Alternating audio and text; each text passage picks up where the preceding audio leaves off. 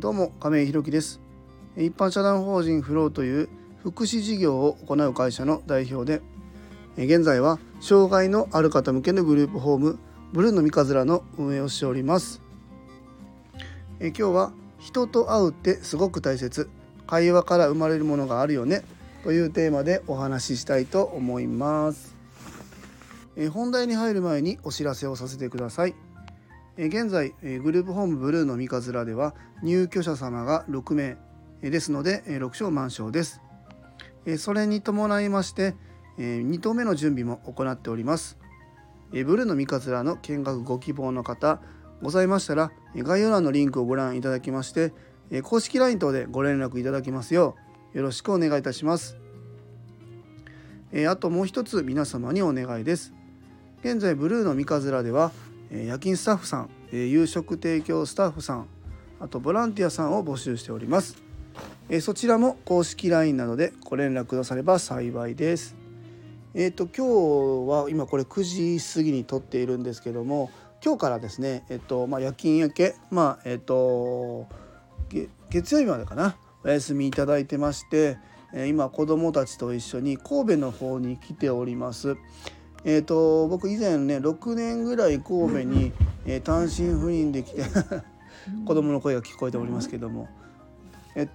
赴任でね神戸の方に来ておりまして、6年以上かな、6年7年ぐらい神戸に、住んでいたんですけども、和歌山から神戸まで電車で2時間半ぐらいですかねかけて今日は、来ております。で神戸に、住んでた時からねお世話になっている方のお宅に今子どもたちと一緒に泊めていただいておりましてですね、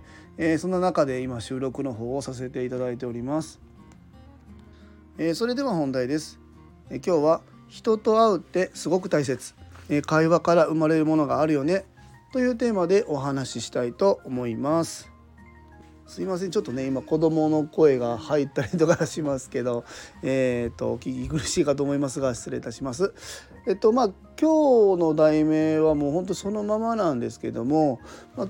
日和歌山から神戸に、2時間半ぐらいですかねかけてきて、夕方の6時ぐらいに、到着しましたかね。夜勤明け終わって、いろいろ片付け準備してこっち来たんですけども、その後ね、今年多分神戸に来るの最後になるんじゃないのかなということも思ってですね、神戸にでお世話になっている方にちょっとお声掛けさせていただいたら、じゃあみんなで食事しようかって言っていただいてですね、子どもたちと一緒に今日は食事させていただきました。で神戸でお世話になっている方っていうのは本当に今でもずっとお付き合いがありまして、それぞれ皆さんね、僕とは全然違う仕事をしてらっしゃるんですね。でお仕事以外にもプライベートで、ボランティアさんだったり、いろんな活動をされている方がたくさんいらっしゃるんですけども、そんなお話を神戸に聞きに来るっていうのは、そういう意味合いもね実はあるんですよね。神戸に来て、自分も今仕事でほとんどね和歌山というかもうほとんどグループホームにずっといる中で、やっぱりインプットができる状況にはあまり実はなかったりするんですよね。そういうところもあってこっちに来て、気持ちのリフレッシュも兼ねて、いろんな情報収集をさせてもらえる機会になっているなっていうふうに感じているんです。で先ほどもお話しした通り、僕は今福祉事業をさせていただいているんですけども、お世話になっている方々っていうのは全く違う仕事をしておりましてですね、お仕事以外にもプライベートでいろんな活動をされていたりとかして、そういうお話をここに聞きに来ることで、また自分の視点とは違ったものの見方、考え方っていうのを知識としてね入れることができるなっていうふうに思っているんです。でもそれって和歌山でもできるんじゃないのとか、本とかネット見てもできるんじゃないのっていうふうにもしかしたら思われるかもわかんないんですけども、そういう側面も少しはあるかもわからないんですけども、そうではなくてですね、やっぱり前を向いていろんなことにチャレンジしようとか、こういうふうな考え方があるんだなみたいなことをなんていうかな、その一方通行で、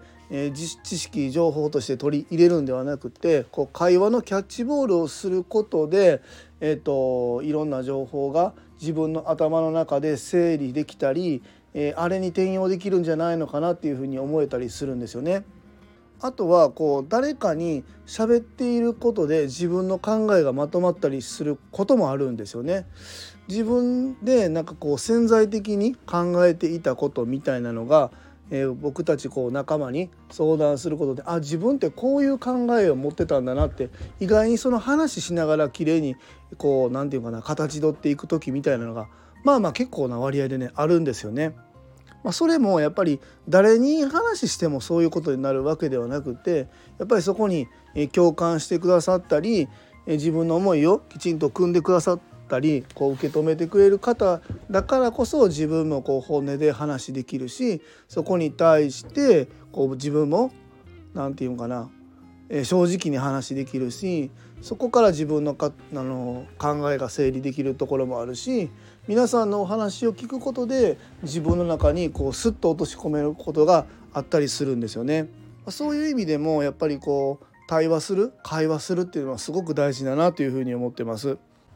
とはいえね、やっぱり会話しに来るだけではやっぱりいけないなというふうに思うので、自分もここに来るまでにいろんな活動とか、取り組み、仕事もそうですけども、いろんなところに目を向けてきちんとインプットしていかないと、ここで会話することも何もないし、そういう意味では